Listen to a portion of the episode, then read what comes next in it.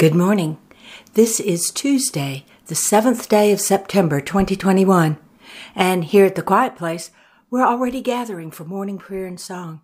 And we invite each of you listening to pause and join us as we welcome this new day. Our morning prayers and songs are now complete, and we return to quiet, listening for the answer to this prayer God, what is it you wish for us to know today.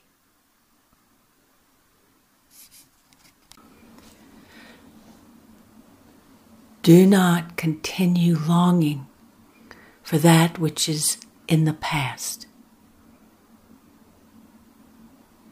Do not use up the hours of the day with you, reaching toward tomorrow.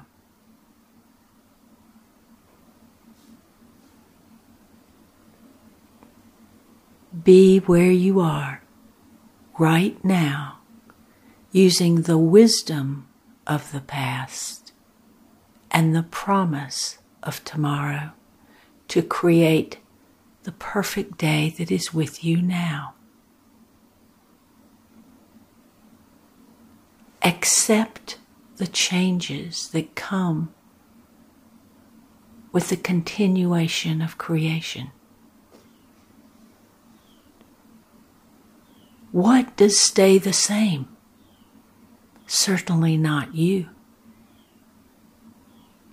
You started small and then you grew. The mountains, the majestic peaks, once were at the bottom of the sea. The butterfly around you was once crawling on the ground.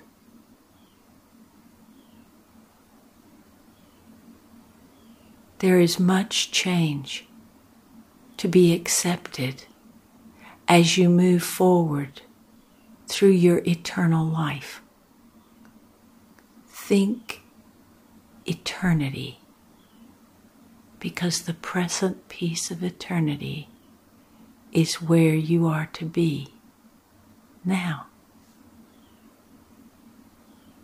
And the Holy Spirit says, the changing of the seasons is a delight to observe, reminding us that there is change, but each change deserves its own place of importance.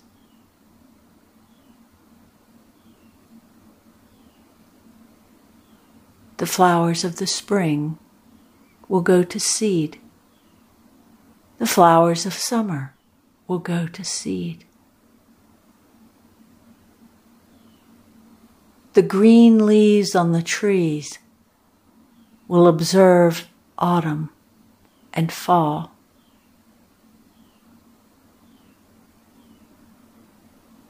And then there is winter perhaps the quietest of them all, a time of introspection, a time of stillness. Until the seeds of last year's spring surface once again with the beauty they bring.